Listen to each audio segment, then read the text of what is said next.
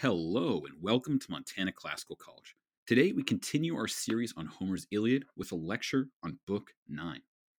Book 9 is simply extraordinary. As Malcolm Willcock says, quote, in many ways, it is the finest in the Iliad and is a self contained whole. End quote. To look at Book 9 from a bird's eye view, we see Nestor propose that Agamemnon make amends with Achilles. Agamemnon agrees and puts together a staggering, shining ransom. Odysseus, Phoenix, and Ajax are selected to be part of the embassy that asks Achilles to return. Each man makes a speech, and Achilles offers each a reply. To Odysseus, he says that he will return home tomorrow. After Phoenix's speech, his stance softens, and he says that he will make his decision in the morning. After Ajax's speech, he says that he will not assist the Achaeans until Hector begins to set fire to the Myrmidon ships, meaning that he won't sail home and that he has ultimately decided in favor of a short and glorious life rather than a long life without undying fame. The results of the conversation are then reported back to Agamemnon. Now, to begin at the beginning of Book 9, the Achaeans find their hearts torn, as if their hearts were water moved by crosswinds. As Agamemnon brings out, Zeus promised that the Achaeans would bring the walls of Troy crumbling down. They must have thought that perhaps they were near the end of the war and were at the cusp of victory.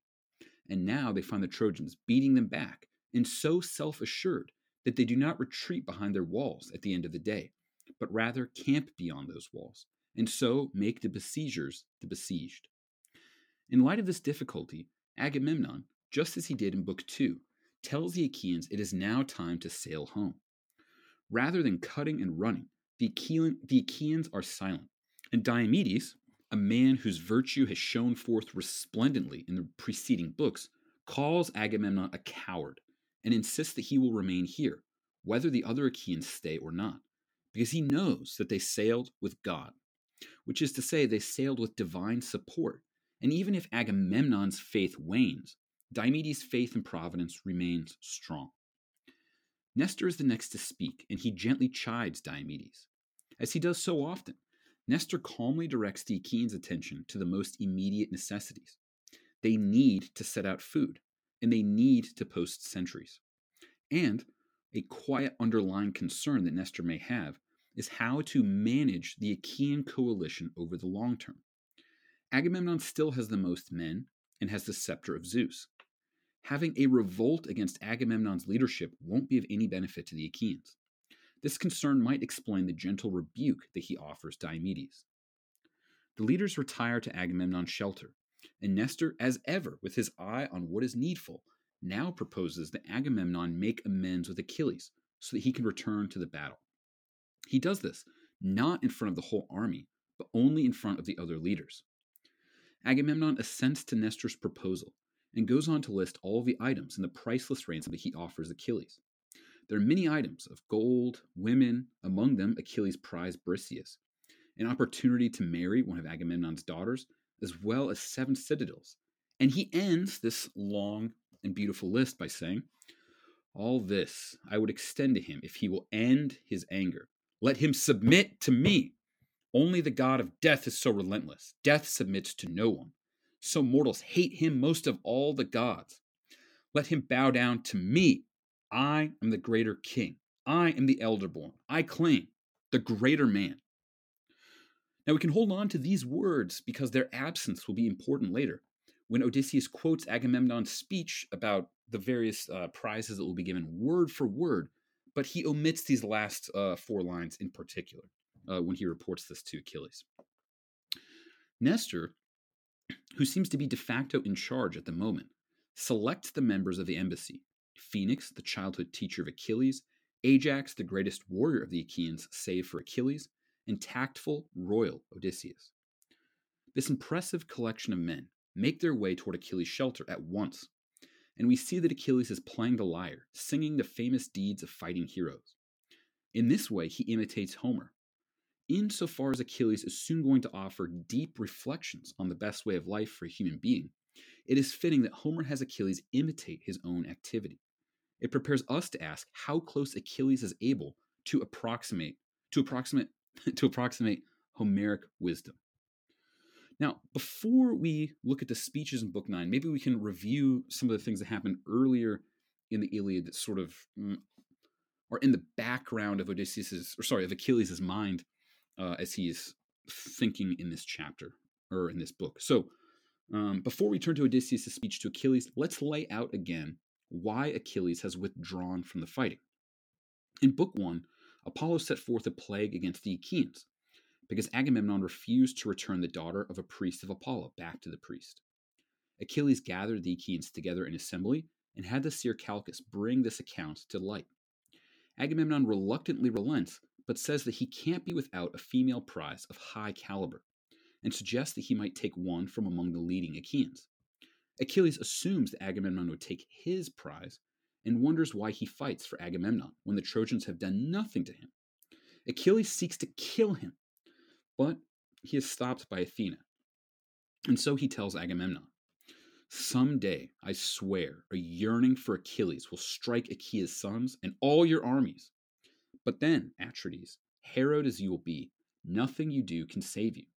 Not when your hordes of fighters drop and died, cut down by the hands of man killing Hector. Then, then you will tear your heart out, desperate, raging that you have disgraced the best of the Achaeans.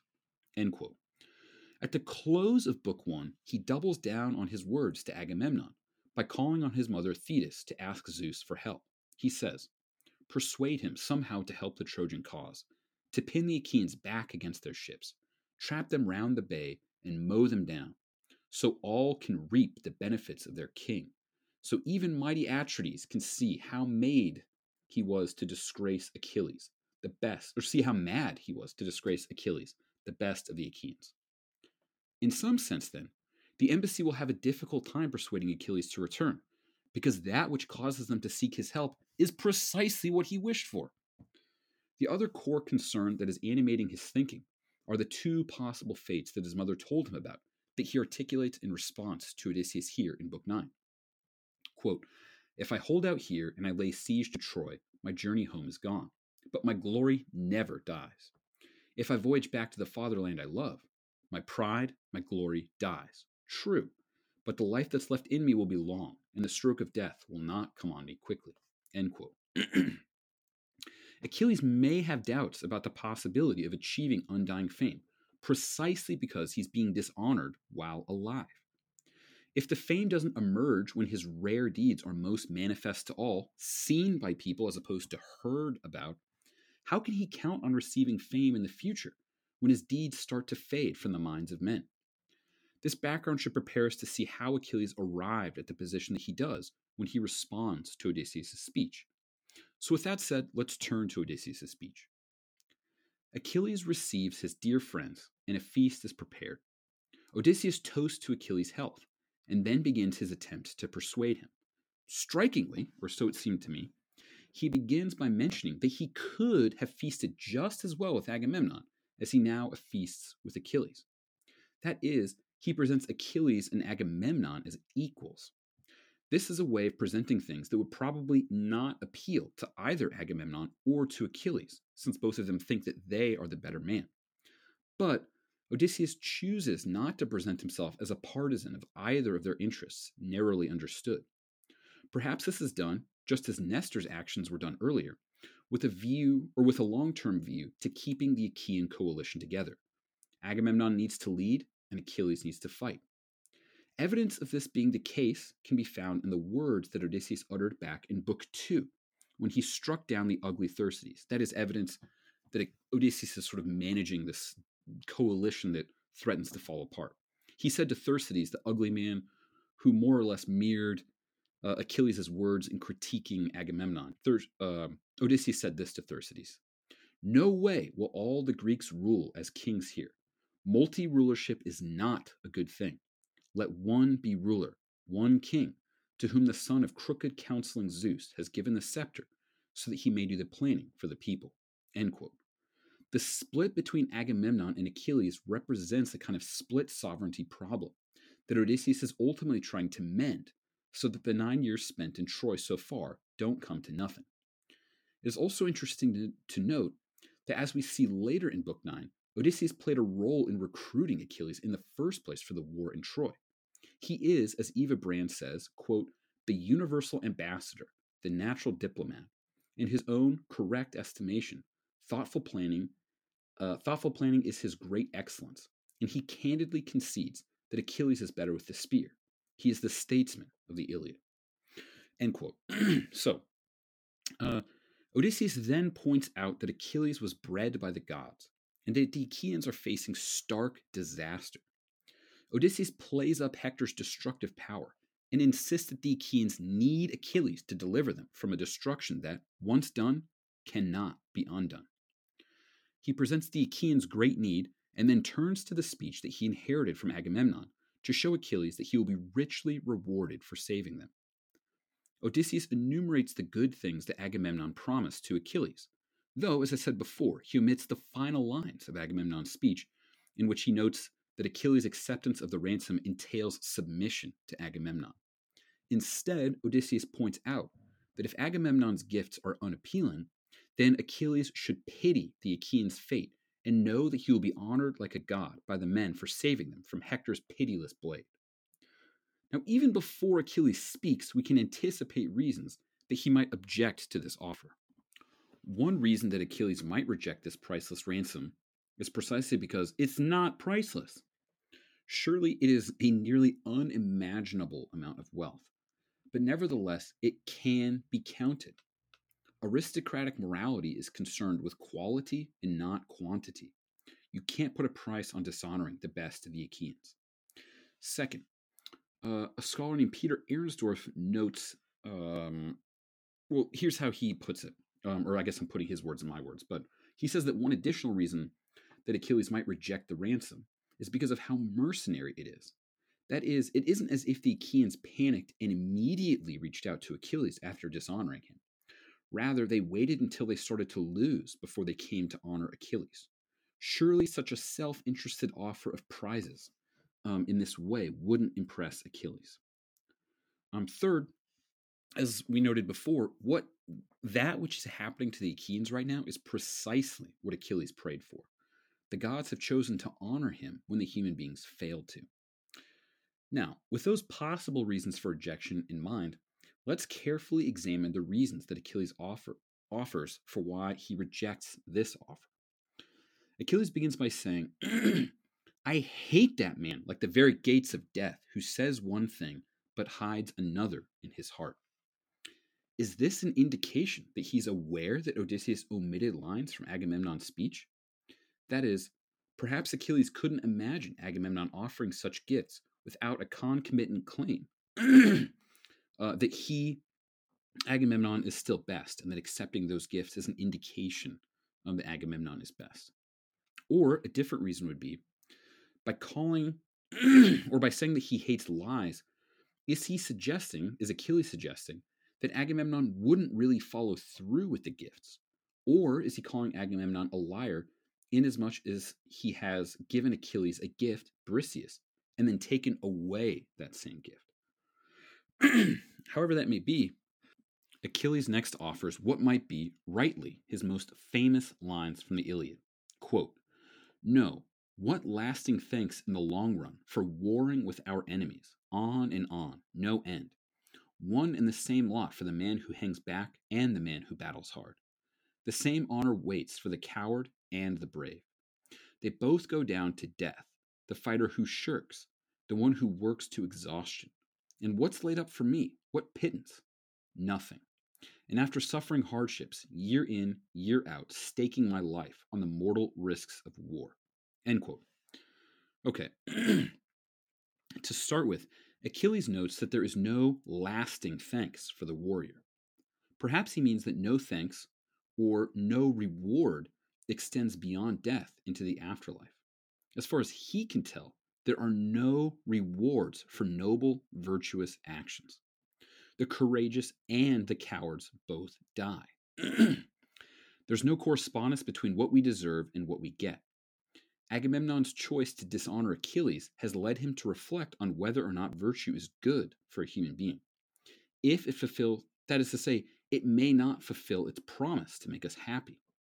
At least in this moment, Achilles has drawn the conclusion that if virtue is not rewarded, then long life becomes the optimal goal for a human being. But Achilles, even in this moment, is not able to fully believe in his argument. On one hand, Achilles seems to completely reject the life of honor seeking or of virtue as not choiceworthy for a good man. However, if or to the extent that he evinces any anger at all at the Achaeans and Agamemnon, it would be an indication that he believes himself to be deprived of something good, which he takes himself to be deserving of. Which is to say, he thinks to himself, honor is not a good worth pursuing, on one hand, and he is angry at the Achaeans for depriving him of honor on the other. This confusion that I've outlined must at least partially account for why Achilles doesn't leave in the end. He hasn't made his own mind up yet. However, this may be, Achilles' next move is to offer a striking simile. Quote, like a mother bird hurrying morsels back to her unfledged young, whatever she may catch, but it's all starvation wages for herself. So for me. End quote. There's a lot to say about the simile. We could schematize it in the following way Achilles is to the Achaeans as a mother bird is to unfledged young, that is to say, birds that can't fly yet because of their youth. Like the mother bird, Achilles feeds his men, who, without his aid, would be unable to feed themselves. The simile seems principally designed to bring out the asymmetry in responsibility shouldered, and to be humiliating to the Achaeans, who thought that they could take care of themselves. At the same time, though, if we take the simile literally, and maybe maybe this is taking it too literally, then it also intensifies, wittingly or not, Achilles' cruelty. If the Achaeans are like birds who can't fly, then to abandon them would be especially cruel, akin, as the simile suggests, to casting aside what seems like a natural duty, what the mother bird would owe to her young. Achilles then expands on the injustice of his situation. He holds himself to be primarily responsible for having sacked 23 Trojan cities. Agamemnon, though, receives the lion's share of the spoils. This much injustice Achilles found himself able to tolerate. He doesn't expect a perfect correspondence between desert and reward. But the idea that he would be singled out for greater dishonor is too much for Achilles to bear. This leads him to wonder why he should bother fighting for the Achaeans. But to put it this way is to take a small step back from his earlier, more radical claim. Before, he seemed to be raising a kind of universal question why fight at all? Now he raises the more particular question why should I fight for a people or for a ruler who dishonors me? Before he called honor, he, before he called the honor winning life as such into question, for he went to its foundation. What if there is not a sufficient correspondence between those who are genuinely worthy of honor and the honors that are bestowed to them. Now, to repeat, he takes a step back from that argument here and he reemphasizes that Agamemnon has, quote, torn my honor from my hands, robbed me, lied to me. Don't try me now. I know him too well. He'll never win me over. If Achilles wanted to be consistent with the first radical argument that he made against honor, he should be saying something like this I'm not going to fight because noble deeds are not rewarded, and sometimes even the most deserving are unfairly punished. Therefore, I seek a long and quiet life. And not only that, but even if the deserving are honored, they will meet a death which honor cannot protect them from. So that would be a way to consistently keep to the kind of radical argument that he proposed at first. But instead, he moved back into the honor loving frame of reference and instead says something like this I won't fight for Agamemnon because he dishonors me. But this argument obviously rests on the idea that honor is good. Perhaps this is to go a step too far, but it seems to me that the love of honor is inextricably bound up with a longing for immortality, inasmuch as we hope that if our fame is undying, if our name continues to ring in the minds of men for all time, that somehow this will redound to us in the afterlife, or somehow ensure our immortality. Is it possible that the information that Odysseus brings him has gently stirred within him hopes that perhaps he can secure the immortality he craves, since the gods have brought about precisely the situation that he prayed for? That they have stepped in to straighten out human capriciousness? However, this may be, Achilles takes pleasure in pointing out the plight of the Achaeans. He notes that his presence was sufficient to keep Hector behind the walls. He will sail home in the morning, uh, or so he says now. He offers two final justifications for his departure that reflect and confirm the confusion in his thinking that we noted earlier. Achilles calls the, tr- the trip to Troy insane. And perhaps it is insane if honor is not a choice worthy good. And even if it is, if it is unfairly distributed, then that would make the journey insane. But he doesn't end it there. He then adds that he will take home his remaining plunder, all except his prize of honor, Briseis, which is to say, he is still rankled by being deprived of something, honor, that he had initially called into question. Achilles then brings out why Agamemnon's gifts, impressive as they are, are in no way proper compensation for the blow to Achilles' honor. First, as we anticipated before, Achilles makes it as clear as possible that the number of the gifts is not something that adds weight to Agamemnon's apology.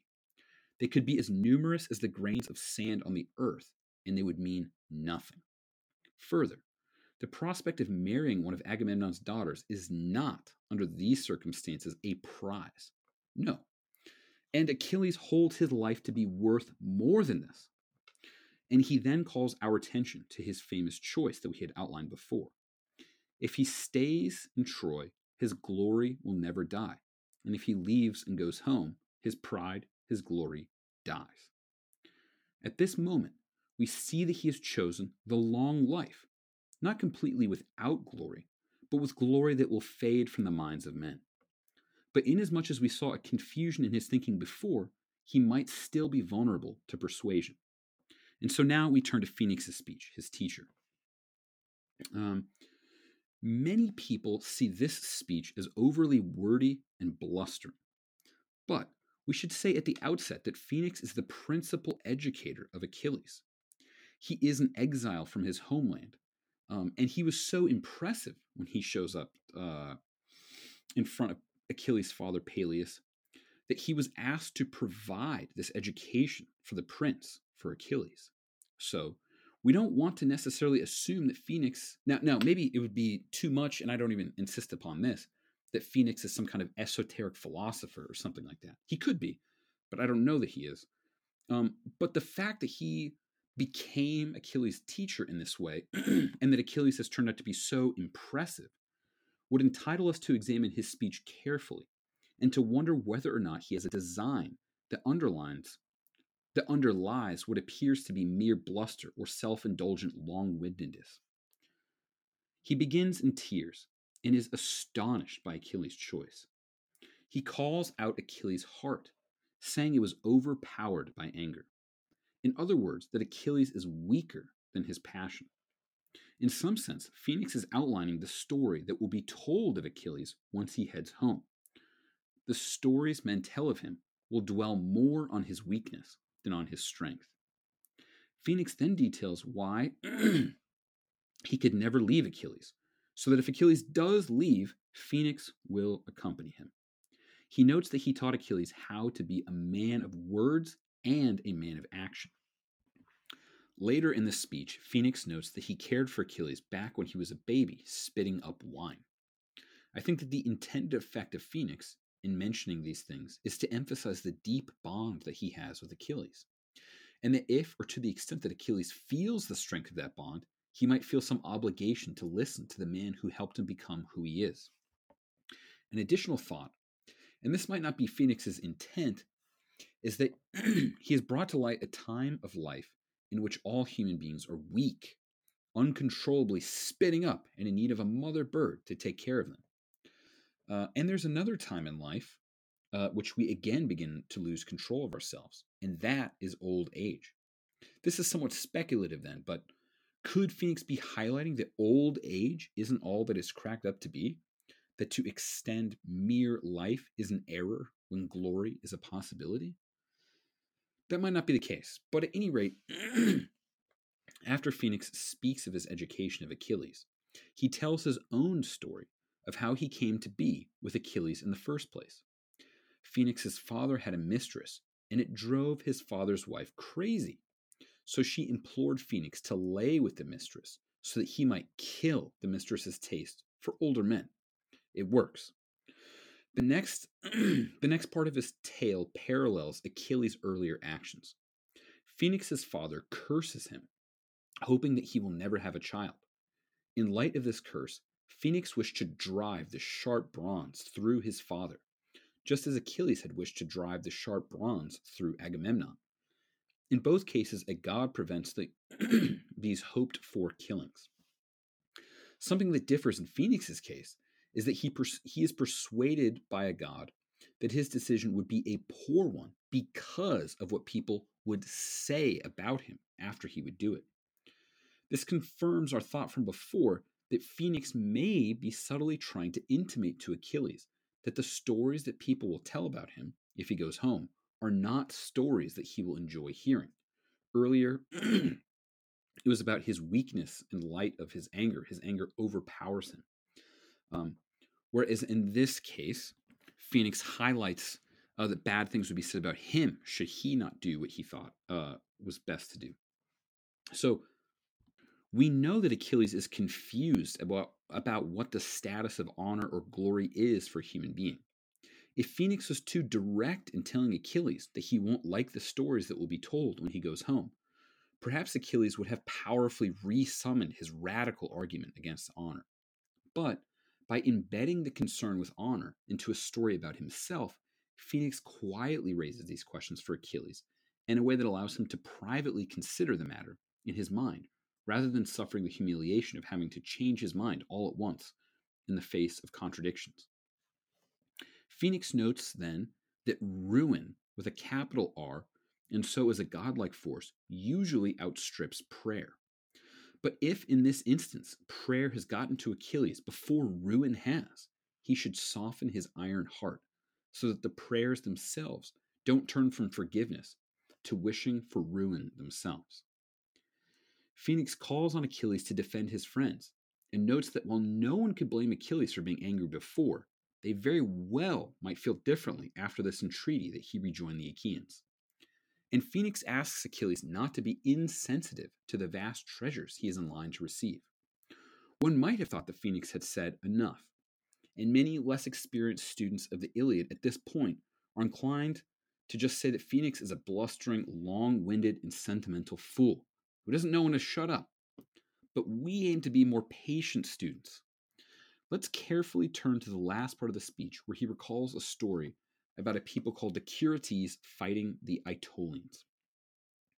The story resembles the Trojan War, with the Aetolians playing the part of the Trojans and the Curetes playing the part of the Achaeans. Although there seems to be a slight reversal at the end, just as there's been a reversal in the way that the Trojans have started to besiege the Achaeans. The reason that they are fighting is because Artemis sent a wild boar, the Caledonian boar, to punish a man named Oeneus for failing to make the proper offerings to her. A man named Meleager, who seems to be a stand in for Achilles, rallies hunters from 12 cities to kill the boar. Once the boar is dead, a war begins in order to win the spoils from the boar, its head and fur. Meleager's foes have a difficult time holding their ground when he is on the field, but he is eventually overcome by great anger at his mother, Althea, and retreats from the battle to lay with his wife, Cleopatra. This is more or less an inversion of Patroclus's name. Kleos meaning something like undying fame, Patra, father. Um, so it sort of reverses it. uh, this name that means something like father's glory. So Meleager seems to represent Achilles, Cleopatra seems to represent Patroclus, and Althea seems to represent Agamemnon as the person who makes him angry. Although somebody suggested to me that perhaps Althea could, in some sense, also at the same time maybe represent Thetis, insofar as Achilles wishes he hadn't been born to such a short life, that this could be a source of his anger as well. Meleager is offered gifts to entice him into fighting, but he refuses, just as Achilles has at least here initially refused the gifts. And only Meleager only assists his people at the last moment, before their city is burned and plundered.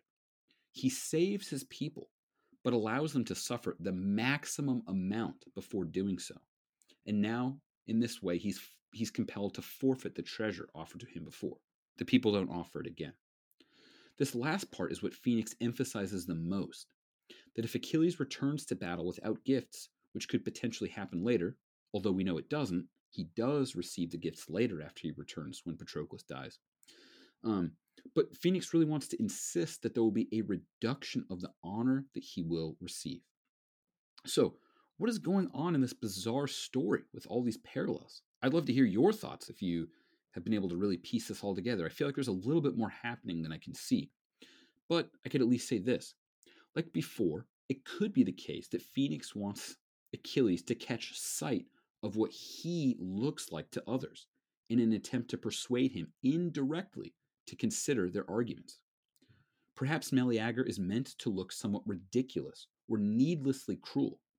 Perhaps as well, though, we can take Phoenix at his word. Maybe we should take Phoenix literally. Maybe Achilles might actually like shiny things. Um, but so much for Phoenix's speech. Um, and at the end of Phoenix's speech, Achilles says that he will decide in the morning and invites uh, Phoenix to stay with him that evening. We turn then to the shortest speech, which is Ajax's. His speech is the shortest, and it is the sort, and it is sort of said as everybody's rising to go. He almost begins his speech with a kind of like, "All right, Achilles, I guess we got to go." Um, he appears he appears in the first part of his speech to be resigned to Achilles not returning, but then he moves to shame Achilles somewhat. Other men, as Ajax says, uh, have accepted a blood price ransom for having their brother or child murdered and even lived in the same land as the murderer, which is to say, some kind of price can be offered that somehow makes up for uh, the crime. And if that is so, why can't Achilles accept this ransom?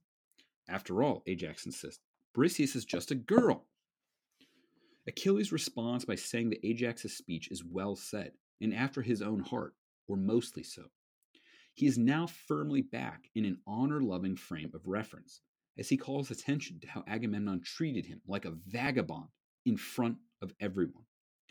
His anger at Agamemnon snubbing him in this fuels both his decision now not to leave, but also, as Meleager had done before him, to stay in a way that will cause the Achaeans the maximum amount of suffering possible without completely losing the war, as Achilles will return to fighting only once Hector makes his way to the Myrmidon to the Myrmidon ships, gutting them with fire.